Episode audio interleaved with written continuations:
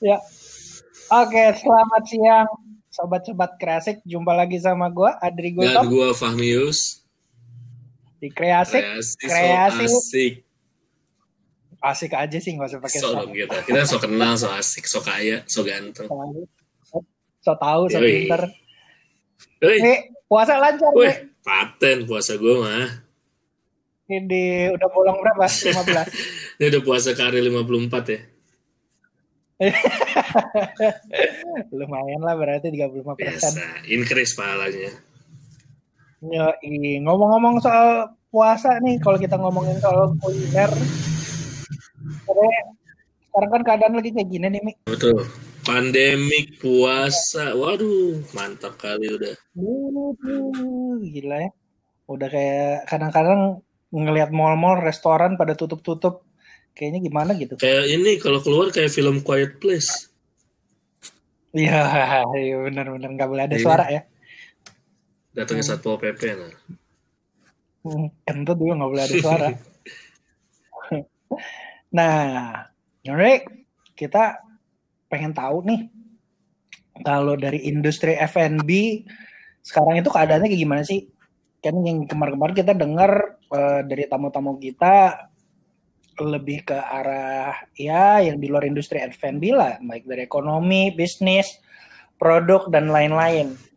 Sekaligus juga kita mau membicarakan topik tentang the new normal dari sisi F&B ini. Nah, siang hari ini seperti minggu-minggu yang lain juga kita kedatangan tamu-tamu spesial Oh nih. siapa lagi nih hari ini? Beh, gua kenalin dulu orangnya. Dia ini jabatannya, dia kerja di restoran Dennis. Oh gue tahu tuh, Kalau gue lu- tahu, gue tahu, gue tahu. Lu biasa makan lemper aja so tahu lu. Gaya lu. Dennis itu restoran pancake yang ini salah satu brand leader di Amerika. Sejauh yang gue tahu. Jadi mungkin tamunya nanti bisa ceritain lebih panjang lagi. Beliau ini sadis. Beliau ini dia head HR and training dan pelaksana tugas sebagai head operasional di Dennis. Dennis ini sekarang ada di Kokas sama ada di Sensi. Eh, Kalau dia kartu namanya ya, jabatannya kalau gue nggak salah ini direktur masa depan, bro. Kalau gue nggak salah, coba kita nanti konfirmasi. Cemerlang banget ini orang nih. Masa depan. bukan aja bukan Jenderal. Sunda Empire ya, bukan ya? Bukan. Langsung aja kita sambut Erik Gananto. Ya, halo, Bung Adri, kami, aduh, perkenalannya dahsyat ya, perkenalannya ya. Oh iya, Iya jabatan baru bagus Kayak ya. itu. Bagus itu Kalau gestar kita kita tuh dulu ya. biasanya, Bro Eri. Nanti di Iya, belakang iya. kita bisa biasanya minta bayaran biasanya. Iya. Rupanya vo- voucher-voucher buat di Dennis ya. Eh, Dan boleh dong dikit kenal-kenalan sama sama teman-teman kita sama pendengar-pendengar kita eh, sama boleh sedikit cerita tentang Dennis gitu kali ya. iya, iya. Halo teman-teman semua, perkenalkan nama saya, nama lengkap saya Erik Brian Gananto. Saya saat ini diberikan kepercayaan untuk eh, bertanggung jawab terhadap Human Capital Department dan and Training di PT Denis Boga Indonesia. Dan seperti tadi yang sudah Bung Adri sampaikan, eh, per 1 Mei yang lalu saya diberikan eh, tanggung jawab baru sebetulnya.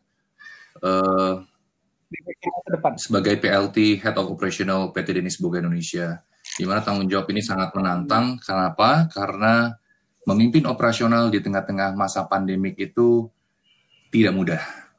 Wah, Gitu. Tantangannya tinggi banget. Semua departemen menghadapi hal yang sama, semua semua divisi menghadapi hal yang sama, terutama juga HR apalagi. Ya, tadi berhubungan dengan masalah eh, root nih kalau HR kan.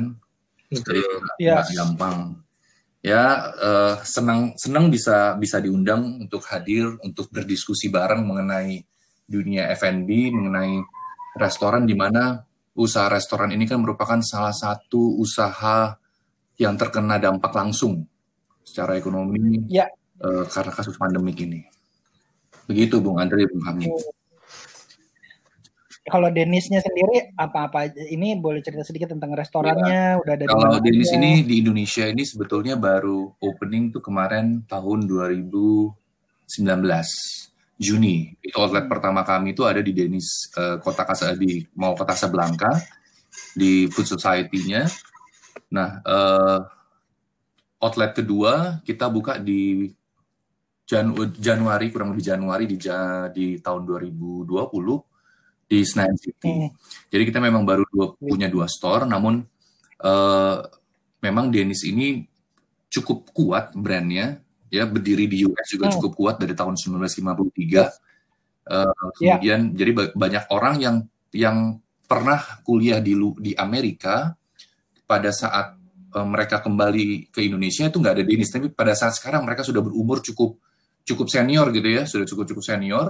Yeah. Mereka pas ketahui Denis buka di Indonesia, mereka bernostalgia gitu loh. Nah itu untungnya karena hmm. uh, jadi secara tidak langsung kita sudah memiliki uh, komunitas tersendiri yang memang sudah oh. kenal Denis di Amerika karena mereka bukanya udah, udah lama banget.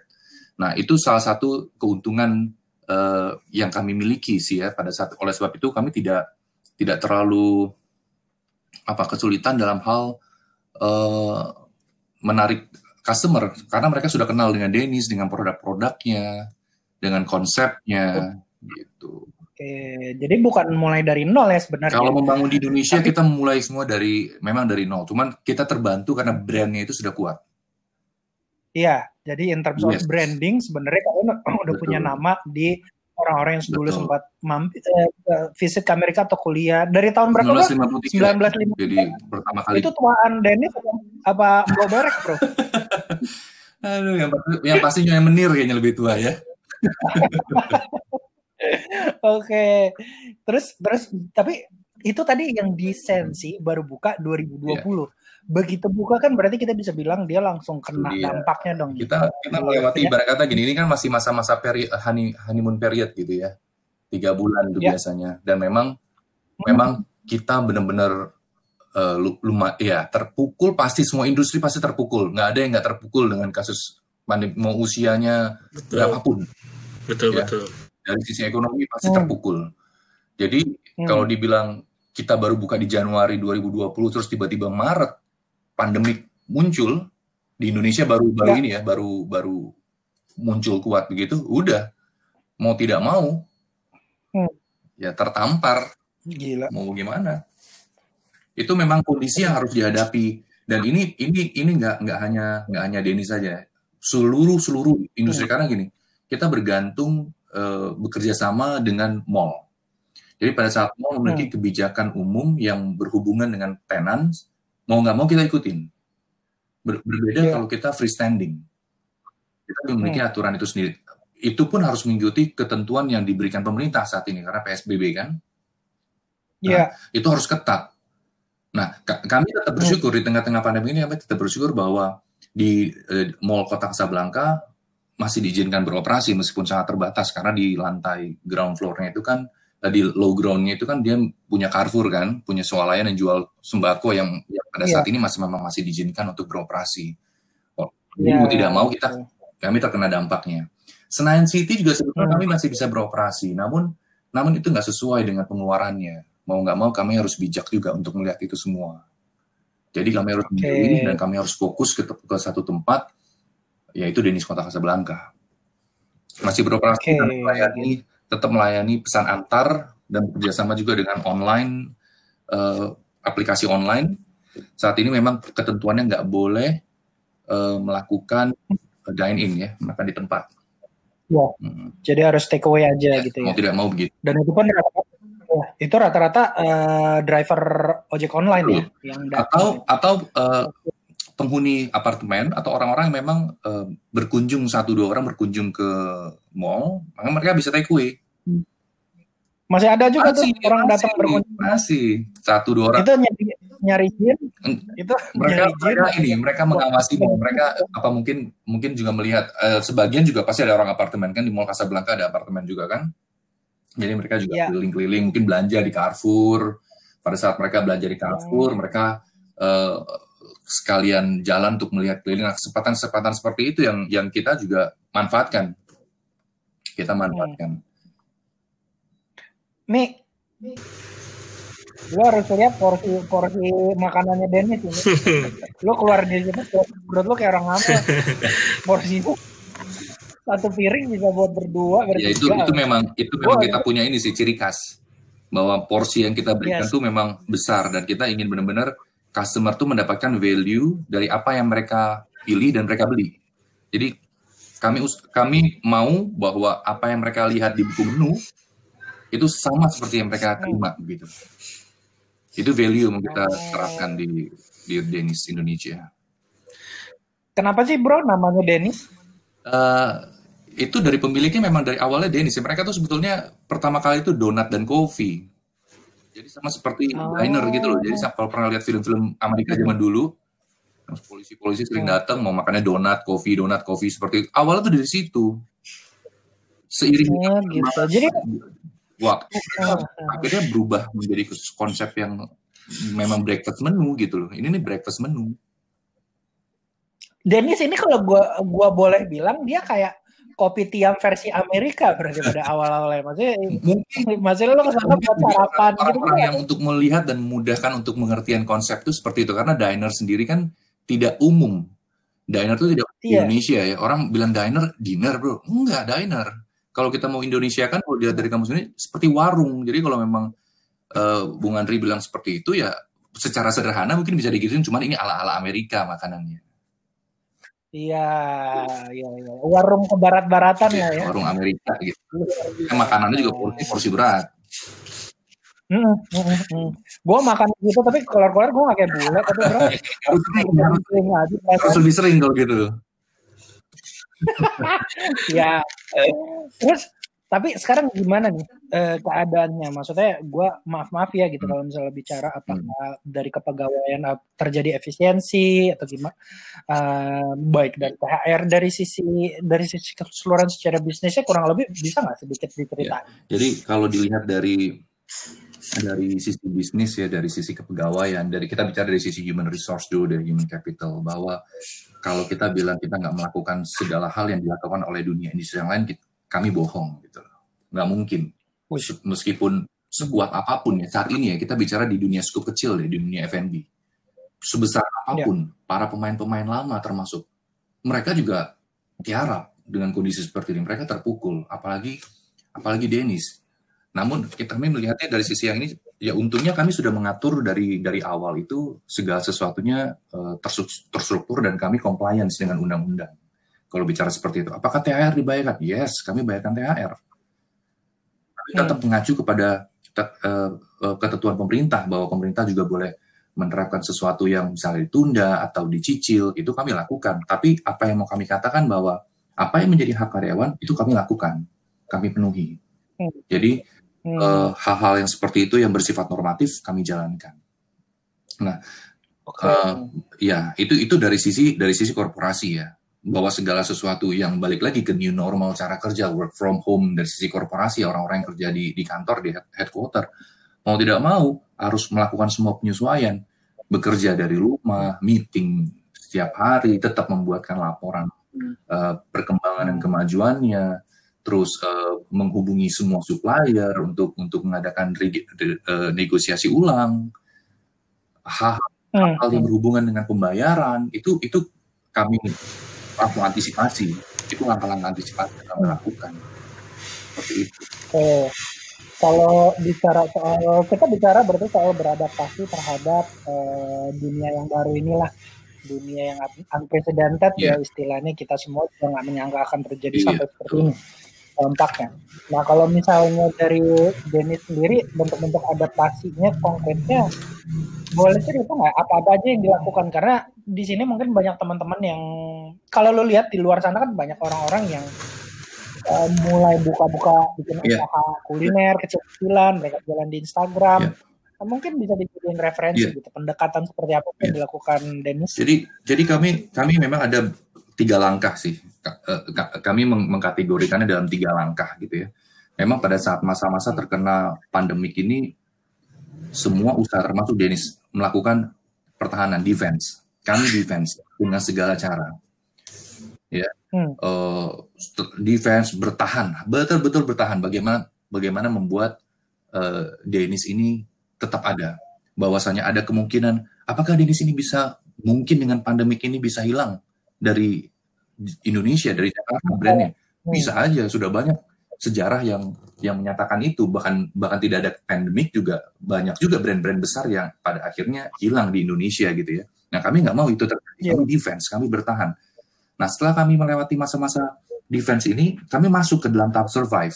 Apa pun kami lakukan untuk survive. Kami kami kami membuat kami memulai dari mulai dari apa yang ada, mulai dari apa yang kita punya. Kami memanfaatkan networking, hmm. Kami memanfaatkan channel dan social asset. Kami kembangkan, kami benar-benar memanfaatkan simbiosis mutualisme. Sampai sangka sekarang bahwa uh, delivery online itu sangat sangat kita butuhkan. Kita bisa katakan itu kita tergantung. Karena kami kan nggak punya armada delivery sebelumnya. Mungkin berbeda dengan brand-brand lain yang memang sebelumnya mereka memiliki armada delivery. Tapi kami nggak ada. Kami memelihara simbiosis mutualisme itu. Networking, channel, social asset. Terus uh, yang kedua, expertise.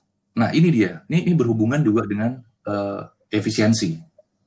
Mau tidak mau, para leader-leader ya. ini harus turun ke lapangan. Mereka harus membuktikan ekspertisnya mereka di lapangan.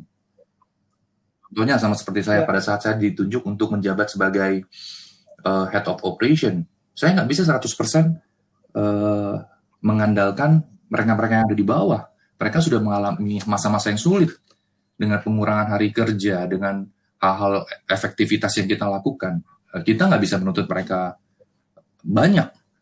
Mau nggak mau, uh, hmm. para pemimpinnya itu hmm. uh, turun tangan. Bukan hanya sekedar membantu, tapi yang mau kami tunjukkan kepada mereka adalah kami turun ke lapangan untuk mensupport kalian dan kami itu melakukan lead by example buat mereka. Jadi jadi ini hmm. penting. Nah setelah itu yang paling hal yang paling penting lagi itu adalah keterbukaan, keterbukaan dan kejujuran. Nah ini yang yang yang yang cukup cukup sulit juga karena ini berhubungan juga dengan balik lagi ya berhubungan juga yuk nasi orang gitu ya. Ini kayak curhat nih keterbukaan nah, dan kejujuran ini, bro. Ini penting sekali. Ini penting sekali bro dalam organisasi bahwa uh, tim dalam tim kita, kita tuh membangun sebuah tim. Mereka nggak hanya sebagai follower, kita mau bentuk mereka sebagai sebuah tim, bekerja dan berpikir sebagai sebuah tim. Ya. Nah, mereka harus tahu apa yang ya. terjadi dalam organisasi yang mereka ada saat ini. Bagaimana bisnis proses yang terjadi hmm. di, di dunia saat ini sehubungan dengan pandemi. Mereka harus tahu. Dan kami harus tekankan bahwa uh, visinya kami, visinya Denis adalah ingin tetap ada di Indonesia. Dan kami butuh kalian untuk itu jadi jadi bukan hanya sekedar mereka hanya sekedar bekerja dan mengantungkan hidup saja, tapi kami mau membentuk pola pikir mereka bahwa mereka juga sebagai pemilik dari bisnis dari bisnis yang mereka jalani ini gitu loh. Jadi keterbukaan dari awal yang mau kita bangun hmm. itu penting sehingga pada saat menghadapi masa-masa krisis ini mereka tahu bahwa pemimpinnya ini nggak meninggalkan mereka dan kami benar-benar ada sebagai sebuah tim gitu. Jadi jadi hmm. itu yang yang yang coba adaptasi yang coba kami lakukan. Dan hal-hal yang seperti itu setelah kami menghadapi masa survive sekarang ini kami menghadap kami memasuki fase fighting. Kami nggak hanya bisa defense dan berdiam saja tapi kami sudah fighting. Iya yes, sama kayak kita bermain sama kita bertinju gitu loh. Ada waktunya kita defense ada waktunya kita hmm. merangkul gitu ada waktunya kita sudah mulai bergerak maju. Fighting ini kita berbicara bergerak, bergerak hmm. maju. Nah itu yang yang pada akhirnya melahirkan suatu inovasi inovasi dan kreativitas baik dalam sistem kerja yang baru maupun dari produk-produk yang di, di, di, di, ditelurkan gitu loh. Nah, nah, ini menarik nih kreativitas kreativitas seperti apa yang bisa. Jadi ya pasti gini, kami menciptakan menu-menu yang memang paling tidak mudah untuk diterima karena balik lagi ya kalau kita lihat kondisi ekonomi ini, oh tadi uh, Bro Adri bilang orang-orang juga sudah mulai membuat kulinernya sendiri nih. Nah sekarang kita bersaing, berkompet dengan hal-hal yang seperti itu sekarang. Bagaimana menu hmm. menu kami ini dapat diterima dengan mudah dan dan uh, orang mau beli. Karena orang-orang ini benar wait and see kan, mereka tidak mau spending money dengan sembarangan saat ini. Mereka benar-benar melihat ya uh, melihat kebutuhan apa yang mereka butuhkan bukan apa yang mereka inginkan gitu loh. Nah ini yang yang ini yang pada akhirnya kami me, me, me, melihat kreativitas ini dari sudut perspektif customer gitu loh.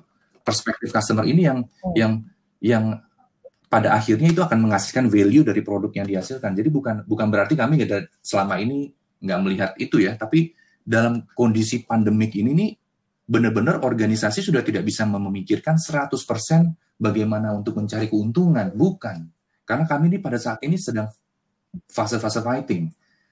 Ada progress, lebih baik progress, progress but not perfection gitu ya.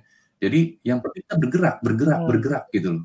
Kita ingin menunjukkan kepada kepada customer pelanggan pelanggan yang menyayangi Denis ini bahwa kami ada loh dan kami ini fighting dengan cara melahirkan produk-produk menu-menu yang yang inovasi dan kami benar-benar menerima ide-ide dan masukan dari dari customer gitu. Ini, nah, ini yang ya, akhirnya menimbulkan uh, produk-produk yang kreatif itu dari value perspektif customer ini. Kalau kalau kita boleh sedikit misalnya untuk kreativitas ini kan kita berarti yeah. butuh strategi ya mungkin Pak Amin ini dia kan uh, strategic planner nih di salah satu advertising di Jakarta. Boleh sharing-sharing nih masukan-masukan yeah. lo yang sekelibet nih coba uh, apa Ya, uh, misalnya tenis. Anda jangan nanya-nanya saya ya, bayar Anda nanya saya. Tapi, tapi setuju sama Bro Erik gitu. maksudnya uh, apa namanya objektif dari brand sekarang di masa pandemi ini emang agak berubah gitu agak bergeser yeah. maksudnya lo nggak bisa cari profit dulu sekarang gitu. Bahkan sebenarnya yeah. Uh, brand lo bisa survive ngelewatin outbreak ini aja itu adalah yeah. sebuah profit sebenarnya gitu. Jadi jadi uh, apa namanya yeah. mungkin uh, kita harus ya setiap brand sih maksudnya harus riset strategi masing-masing gimana untuk survive di sini gitu. Maksudnya bukan untuk uh, ya kalau misalnya cari margin dan segala macam ya oke okay lah itu along the way bisnis berjalan sebenarnya kan harusnya dapat gitu cuma yeah. Profit yang harus kita kejar sebenarnya di tahun 2020 ini adalah gimana bisnis kita survive gitu jadi um, justru kalau gua mau nanya sebenarnya ke Bro Erik gitu sebenarnya yeah. kalau dari dari Denny sendiri karena terbilang baru gitu kan pasti kan hmm. kalau baru nih biasanya dari sisi marketing banyak promosi gitu. Nah, yeah. cuma promosi yang udah dibikin yang udah dibikin dalam marketing plan-nya kira-kira dengan ada pandemik ini tetap masih bisa berjalan atau berubah atau banting haluan nih kayak yeah. di marketingnya nih banting haluan gitu kayak kita harus ganti strategi kayak gitu. Terus yang mau gue tanya kayak promo-promonya Dennis tuh masih bisa berjalan atau berubah gitu di masa pandemik ini? Uh, pasti kalau perubahan yang signifikan enggak ya karena kita dari awal aja kita sudah melihat bahwa media sosial ini sangat kuat pengaruhnya itu yang mau kita manfaatkan balik lagi tadi dari dari dari kita mulai dari apa yang kita punya networking channel dan social asset jadi kami memanfaatkan benar-benar networking yang ada gitu loh bahkan uh, bahkan kalau memang ownernya punya networking ke ke pusat gitu ya kami kami kami akan ambil tantangan itu kalau kami kami di, dikasih tantangan seperti itu. Jadi memang kalau dibicara mengenai strategi marketing, kami pasti akan manfaatkan media sosial. Itu udah pasti. Itu sudah terbukti di masa-masa pandemi ini. Karena kalau kita mau buat hal lain yang yang yang berbeda, mungkin bisa, tapi tidak sebanding dengan biaya yang kita keluarkan. Betul, nah, betul. Itu balik. Nah, jadi balik lagi kepada kebutuhan kami mau, mau apa. Balik lagi prinsip dagang itu terjadi bahwa bagaimana kita keluarkan biaya yang sesedikit mungkin untuk mendapatkan hasil yang semaksimal mungkin. Nah itu prinsip itu berlaku berlaku untuk saat ini dan Betul. pada akhirnya kami bekerja sama dengan uh, perusahaan online uh, delivery online yang ada ya itu sudah sudah bukan lagi bukan sudah bukan lagi apa ya konsumen kepada produ produsennya bukan tapi kepada rekan kerja saat ini sudah simbiosis mutualisme hubungannya. Hmm. Nah itu yang harus kita bangun ke mereka kita kita butuh mereka, mereka juga hmm. butuh kita dan sekarang apalagi prinsipnya gini, kalau medan perangnya itu nggak bisa dirubah, yang kita lakukan itu berubah strategi perangnya. Itu prinsip yang kami tekankan. Hmm. Jadi buat bagaimana sekarang medan perangnya saat ini mungkin kita saat ini sedang di hutan-hutan, kita nggak mungkin pakai strategi perang kota. Begitupun juga sebaliknya. Waduh. Jadi dengan memiliki prinsip seperti hmm. itu, uh, kami kami cepat beradaptasinya untuk melihat situasinya. Wah ini nggak bisa lagi kami harus rubah strateginya. Gitu loh. Ya. Di kalau misalnya dengan sekarang kan lagi contohnya nih, ada nggak contohnya? Misalnya sekarang kan lagi bulan-bulan yeah. Ramadan, yeah. yeah. puasa orang-orang. Mungkin ada hashtag berbuka dengan Dennis yang manis. Anda receh sekali kalau bikin campaign ya. Jadi kalau yes, jadi kalau misalnya Bro Andri Bro Fahmi hmm. follow IG-nya Dennis ya, Dennis underscore ID, itu pasti akan lihat apa yang kami lakukan yeah. di bulan Ramadan ini yaitu bukol namanya. Buka oh, online. Apa tuh bukol? Hmm, okay. ya, online. Jadi uh, yeah. biasalah sekarang kan Zoom itu bisa lagi ngetren gitu ya untuk pertemuan-pertemuan begitu ya secara online.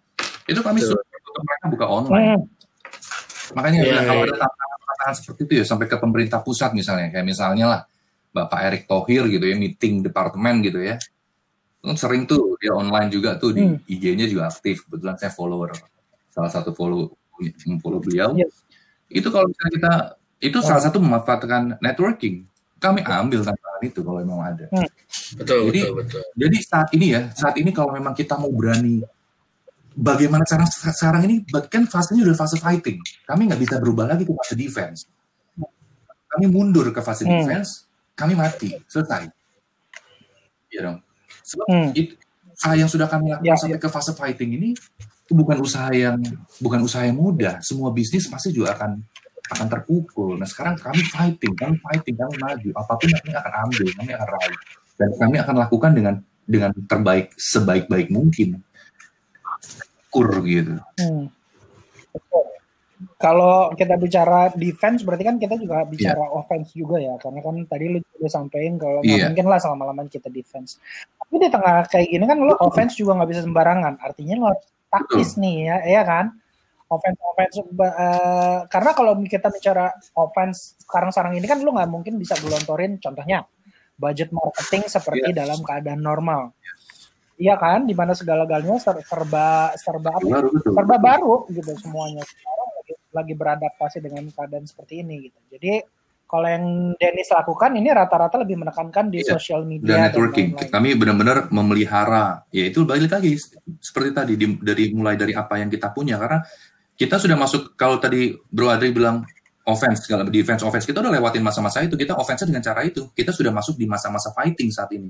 Fighting dalam arti yang itu terukur, menghasilkan hal-hal yang bersifat inovatif dan kreatif, menyesuaikan strategi-strategi, bukan hanya strategi marketing, termasuk ke strategi kepegawaian, termasuk strategi trainingnya bagaimana, iya. termasuk strategi nanti setup layout store gimana. Kami sudah memper, kami juga harus mempersiapkan kan. Restoran ini besar di Senayan City, iya. di Kokas itu besar dengan sitting oh. di Kokas ini sitting capacity oh. sampai 80 gitu itu bukan sesuatu yang kecil. Nah sekarang bagaimana? Iya. Nggak mungkin itu disia-siakan, ya kan? Saat ini kami harus melihat hmm. bagaimana uh, restoran yang besar ini dengan konsep yang dine in ini kami tetap menerima tamu-tamu pada pada akhirnya nanti jika hmm. pemerintah uh, membuka ya PSBB itu, kami juga udah harus siap segala kemungkinan. Oke. Okay. Hmm.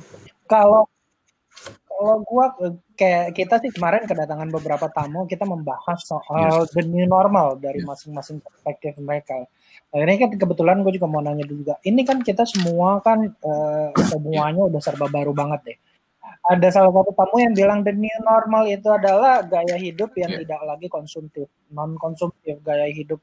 The new normal itu adalah sesuatu di mana lu hanya membeli barang-barang yang lu butuhkan itu dia bicara uh, tamunya kebetulan berbicara dari sudut pandang ekonomi gitu.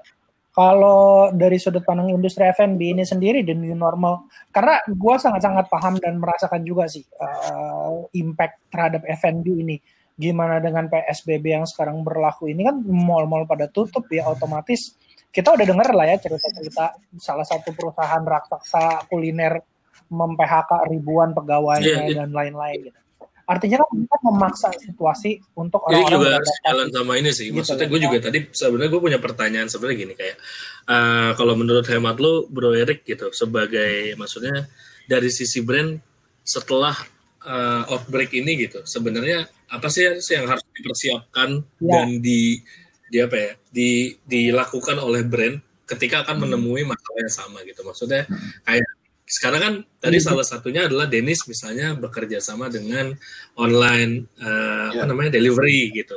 Mungkin nggak sih yeah. harus nggak sih brand someday semuanya punya independent online delivery sendiri gitu. Maksudnya kayak armada oh, masing-masing kayak gitu. Ya, ya, balik lagi ya bahwa apakah strategi itu pernah terpikir? Kita pernah terpikirkan dari awal. Tapi hmm. balik lagi, output yang keluar itu akan sama nggak dengan income-nya? Kami bisa saja melakukan yeah. itu sama seperti tempat-tempat yang lain. Mungkin suatu saat ada, mungkin saja, bahkan mungkin uh, the, uh, dalam bentuk bisnis yang lain juga bisa saja tetap bergerak di dunia F&B. Cuman pertanyaannya, apakah sebanding nggak dengan apa yang kita keluarkan? Karena balik lagi kepada presiden tadi, kami benar-benar untuk melihat kebutuhan bukan hanya kebutuhan dari sisi dari sisi customer ya, tapi dari sisi organisasi juga. Pada saat kita ingin hmm. mengeluarkan suatu strategi, pada saat kita ingin mengeluarkan suatu produk, pertanyaannya adalah apakah ini yang kita butuhkan atau apa yang ingin kita inginkan gitu. Betul betul betul. Jadi pada saat itu kita juga udah kalau sudah kayak gitu kita sudah harus selektif memperhitungkan untung dan rugi kalau kita bicara secara sisi bisnis. Gitu. Nah, ini yang ini yang menarik gue juga mau melanjutkan uh, pernyataan-pernyataan tadi. Ini kan lo kan sebagai kita bicara tentang the new normal yeah. di masa depan ini dari sekarang ke depan ini seperti apa? Tentunya lo sebagai direktur masa depan ya kan harus harus bisa memfisikkan nih kira-kira kayak ya, gimana ya, nih ya ke depannya. Iya, nah, saat ini begini, Bro uh, Adri. Uh, kalau orang orang mau makan, sekarang yeah. kita spesifik aja ya, makanan gitu ya. Orang yang mau makan tuh, orang mau makan yeah. tuh apa sih yang ingin dijaminkan saat ini? Benar nggak? Itu kita nah, lihat tuh dari betul. Itu, customer iya, tuh. Orang mau makan. Orang mau makan tuh ingin apa sih? Kita nggak berbicara harga dan kita nggak berbicara makanan yang enak dan apa-apa ya. Tidak. Karena orang mau makan tuh pasti mau makan enak gitu. Nah, orang mau jaminan apa sih saat ini ya dari normal? Nah. Orang tuh mau jaminan kesehatan dan nah. keamanan pangan. Itu yang paling paling utama. Bagaimana makanan itu dari dari proses pengolahannya sampai ke meja mereka dan sampai disantap itu benar-benar aman dan mereka merasa nyaman, terjamin keamanannya langkah-langkah itu yang sudah kita antisipasi dari sekarang. Jadi kalau hmm. bicara new normalnya F&B, ya. kalau dulu levelnya mungkin ya, karena dari dulu kan sudah sebetulnya keamanan pangan dan penjamak makanan itu sebetulnya sudah diterapkan dalam ketentuan uh, pemerintah juga bahwa untuk sebagai restoran harus punya sertifikasi layak penjamak makanan dan sebagainya, termasuk juga lingkungan kerja yang bersih dan sehat. Kita terapkan itu. Namun untuk saat ini levelnya udah nggak bisa sampai 1 sampai 5 aja kita sudah benar-benar menekankan ini sangat serius sampai level sampai 10 penekanannya. Lebih bahwa bold lagi ya jadinya ya. Bahwa inilah yang utama. Kenapa? Karena pada saat orang makan, orang bukan mau menginginkan makanan yang murah saja saat ini. Orang rela bayar mahal untuk suatu hal yang bisa menjamin kesehatan dan keamanan yang dia peroleh gitu loh. Jadi itu yang mau kita tekankan kepada uh, customer-nya Dennis ya bahwa makan di Dennis ini aman, bersih, dan terjamin. Itu yang sudah kita lakukan dan dari situ kita sudah lakukan dari hal-hal yang saat ini. Seperti kalau misalnya ini ya, uh, hmm. mungkin Bro Adri pernah order Dennis uh, delivery. Apa yang yang kita lakukan? Pernah. Sebenarnya gue lebih sering minta diskon daripada order sih, bro. Kita sudah, iya kita kita sudah melakukan suatu inovasi dengan apa? Kita memberikan packaging yang tersil gitu loh. Dan ya. itu buat buat kami itu suatu hal yang inovatif. Orang lain mungkin bisa mengikuti nggak ada masalah. Karena memang pada pada akhirnya itulah yang diinginkan oleh customer kan itulah yang dibutuhkan jaminan keamanannya. Kami mem sampai memikirkan itu kantong-kantong atau box takeaway gitu kalau dibawa oleh delivery online gitu ya itu mereka di tengah jalan ya. kami tidak tahu. Karena kalau kita berbicara delivery online kita nggak bisa bicara ketentuan internal karena kalau ketentuan internal ada ada ada jarak, ada waktu yang terbatas. Gitu loh. Kalau kita bicara delivery online, mereka mau ngantar sampai 30 menit jauhnya, itu nggak ada masalah sepanjang customer-nya mau. Nah, kan dari sisi hmm. dari sisi industri, dari sisi bisnis, kami harus menjamin dan kami harus menjaga bagaimana makanan tersebut layak pada saat diterima, layak dikonsumsi, layak dilihat, gitu ya, pada customer. Jadi kami benar-benar memikirkan strategi yang sampai ke arah sana.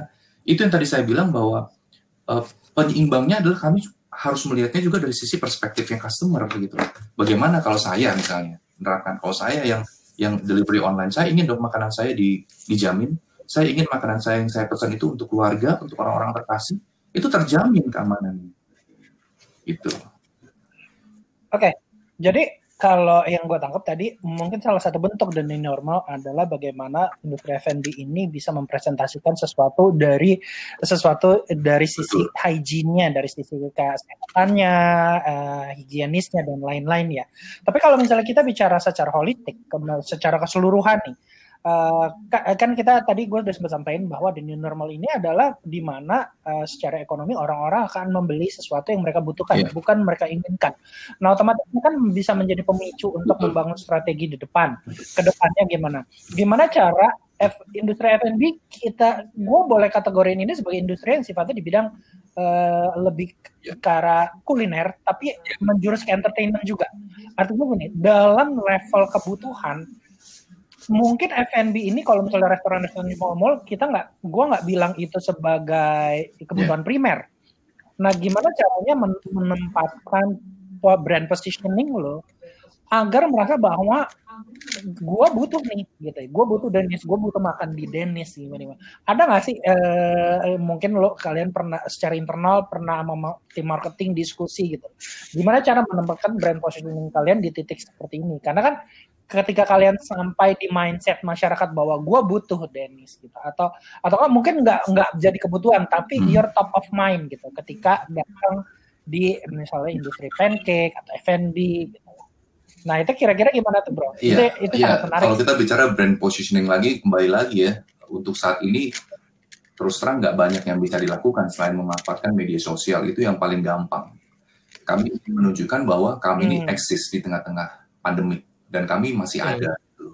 Makanya uh, inovasi-inovasi termasuk menu-menu yang memang yang memang uh, apa kami bilangnya emergency kali ya bilang itu kami ciptakan hmm. memang benar-benar untuk menunjukkan bahwa uh, ada dan banyak juga masukan-masukan uh, dari customer ya dari customer dari teman-teman yang lain uh, ini balik lagi ini yang untung dengan nama besar Dennis bahwa mereka itu kangen ya percaya atau tidak mereka kangen untuk makan di Dennis gitu loh. Hmm. Kan sebelum ini oh, ya? bukan bukan kangen ngeliat iya, mereka, sudah, mereka sudah booking ya. Ini kalau mereka ini ini bener nih mereka sudah booking. Kalau nanti PSBB berakhir, kami mau reservasi ya. Nah ini, ini lagi kan, ini serba salah. Ini suatu dilihat ini opportunity. Ya. Tapi balik lagi, ya, ya, ya, ya. ini ketentuan pemerintah juga ada maksimal pelarangan untuk berkumpul segala hmm. macam. Nah, hal-hal seperti ini yang kami harus komunikasi dengan dengan cantik kepada customer bahwa kami juga akan mengakomodir hmm. hal-hal seperti itu dengan ketentuan yang berlaku. Artinya gini, dalam kondisi yang pandemik ini suka atau tidak suka, percaya atau tidak percaya bahwa customer pun teredukasi dengan hal-hal kondisi seperti ini. Nah, ini kami pun mengatakan bahwa okay. kami ingin menjamin keselamatan kalian dari hal-hal keamanan pangan itu kami lakukan untuk untuk demi demi demi kebaikan kita bersama. Nah, uh, brand position yang tadi disampaikan itu ingin menunjukkan seperti itu bahwa bahwa ini loh brand Dennis ini bukan adalah brand yang sangat kuat dan benar-benar dikelola oleh profesional. Yang kita katakan kalau saat ini mencari media seperti apa ya? Media sosial, networking itu yang kami manfaatkan saat ini untuk bahwa ini ada loh. Betul loh ya, customer kuat okay. banget ya Dennis itu ya itu itu itu makanya itu iya. kalau kalau kita mau lihat dari strength pointnya Dennis ya hmm. bahwa kami punya itu gitu loh kami punya itu kami punya hmm. punya customernya militan gitu loh hmm. hmm. gue bisa dibilang gue yeah. customer yang loyal sih karena teman yang loyal aja nah, customer loyal nanti kita harus rubah ke militan bro Adri militan gitu ya. Tapi tapi untuk untuk orang-orang yang honestly belum pernah, gue belum pernah coba Dennis gitu. Itu jadi jadi menarik sih. Se se, se apa ya? Seenak apa sih gitu? Sememorable apa sih si Dennis ini? Karena itu karena dia uh, jadi ayo teman-teman yang belum pernah coba ya kita coba Dennis. Ya, betul. Me, eh, kalau kita bicara fighting nih, Muhammad Ali. Itu, betul. Ya, itu kita sebetulnya itu sebetulnya udah kena jab kanan itu udah. udah kena gue. Ya, kebetulan karena tadi gue nggak sempat ngobrol sama istri gue ini out of topic aja. Maksudnya eh, gue sempat ngobrol sama istri gue. Kebetulan istri gue di salah satu FMCG dan Dennis itu salah satu uh, rekan apa partner untuk food service. Yeah. Gitu. Jadi tadi dia nanya Dennis mana nih Dennis yang di Kokas katanya. Oh itu apa namanya salah satu kliennya kantor bini gue juga. Betul. Kalau mau ngulik lebih panjang oh, lagi gitu. dengan urusan hubungannya dengan supplier nanti, nah itu panjang. Wah itu panjang lagi itu. Strategi-strategi bisnis yang harus okay, dilakukan, okay. termasuk renegosiasi, ah panjang deh pokoknya. Oh iya, nah terus terkait dengan dengan tapi sedikit aja nih mas gitu terkait hmm. dengan uh, supplier atau uh, apa namanya partner lah ya kayak gitu. Hmm.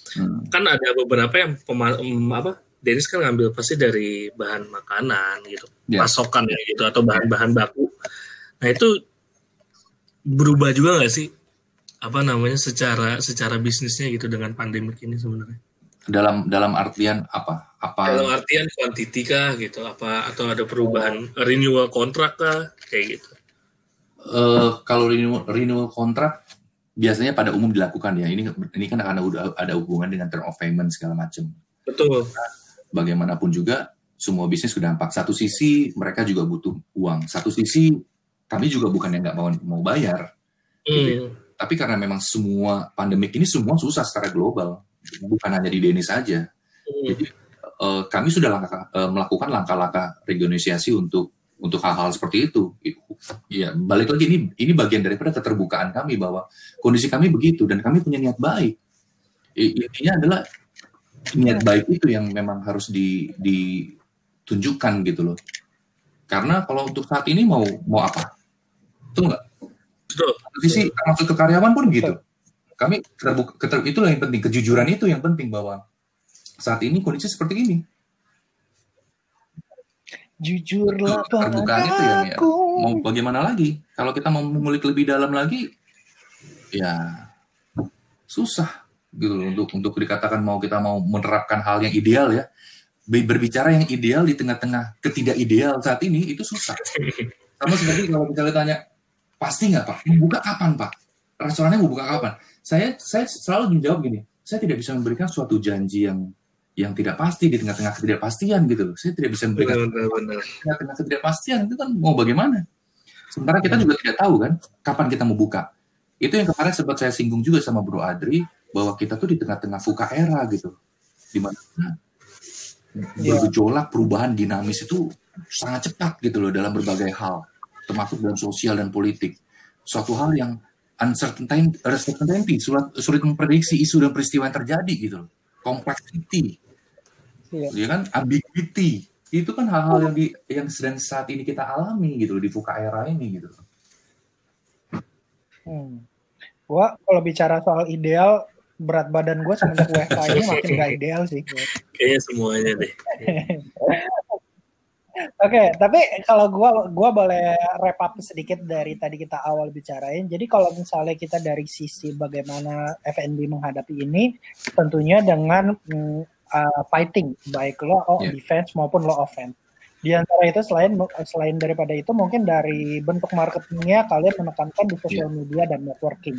Di ini sendiri guys ya contohnya kan udah ada program kayak Bukol dan lain-lain seperti itu ya dan bagaimana menghadapi the new normal ini salah satunya adalah mungkin um, boleh kita bilang mempackaging atau branding dari sisi higienis, kesehatan, uh, impact-impact positif yang bisa didapatkan dari uh, industri F&B ini sendiri dengan sekaligus menempatkan diri uh, brand positioningnya sebisa mungkin lah walaupun sekarang ini nggak ideal tapi tetap membuat mindset uh, customer-customer atau potential customer kalian merasa oh gue kangen nih gitu. Karena ternyata kan Dennis udah punya basis uh, basis komunitas di sini. Udah ada orang-orang yang bel, dalam keadaan seperti ini aja nanti selesai PSBB gue gua reservasi gitu ya misalnya. Uh, jadi um, kalian melakukan apa yang kalian bisa lakukan saat ini mungkin deni normalnya adalah kalian masih mencoba fighting sebisa mungkin dulu gitu ya oke okay. oke okay. jadi apa pun yang dilakukan pokoknya offense atau defense ya kalau kata Syahrini maju mundur maju mundur cantik cantik ya kan itu seru banget sih tapi kita omongan kita sore sore dan masih ini, banyak yang bisa dibahas sebenarnya cuma. Mungkin ada ada episode selanjutnya nanti mungkin Bro Erik bisa gabung ya, bisa bisa kita discuss bisa kita undang dan lagi dan ya, selalu yang gue sampaikan di tiap podcast semoga pandemik ini cepat berakhir Amin. karena Karena Bro Erik selain uh, eh, F&B berasa banget impactnya dan juga salah ya. satunya adalah bisnis ya. di industri kantor gue event itu. Iya betul. Hmm. betul. Kena banget. Oh, Mungkin nanti Denny butuh, butuh bikin event, bisa lah kalian silaturahmi. ya. Kami ya, networking. Betul, networking. Sekarang tuh ya. bener-bener kami manfaatkan untuk itu gitu. Bener, bener. Ini era era fighting, hmm. ini era fighting. Pakai sarung yeah. tangan kalian lah pokoknya silakan bertarung sebisa mungkin. Karena kita juga eh benar juga kata Fahmi, kita doain pokoknya semua pandemi cepat berakhir ya supaya terrealisasi kenyataan direktur masa depan kita ini semoga cepat terlaksana. Fahmi juga ntar dia mau jadi ini dia direktur masa depan juga nih. Gila. Tenang. Oh, Gue jadi presiden sudah Empire. Wah. bubarin iya. negara-negara di dunia, bro. Oke. Okay. Oke, okay, teman-teman semua itu uh, seru banget diskusi kita seru banget, uh, ini akan di seru banget seru banget uh, semoga kalian dapat faedahnya semuanya uh, tetap sehat jaga kesehatan kalian doa semoga puasanya Amin. juga lancar THR Amin. juga lancar. Amin. ini udah minggu minggu THR ya. Banyak banyak yang crossing finger ya. Banyak yang tertekan ya. Oke itu aja. Gua Adri Gultom uh, sama tem partner gua Famios dan tamu kita yang spesial ini Erik Gananto. Mohon pamit diri kita ketemu lagi di minggu depan di waktu yang sama. Sampai jumpa. Yeah, Selamat bye. siang.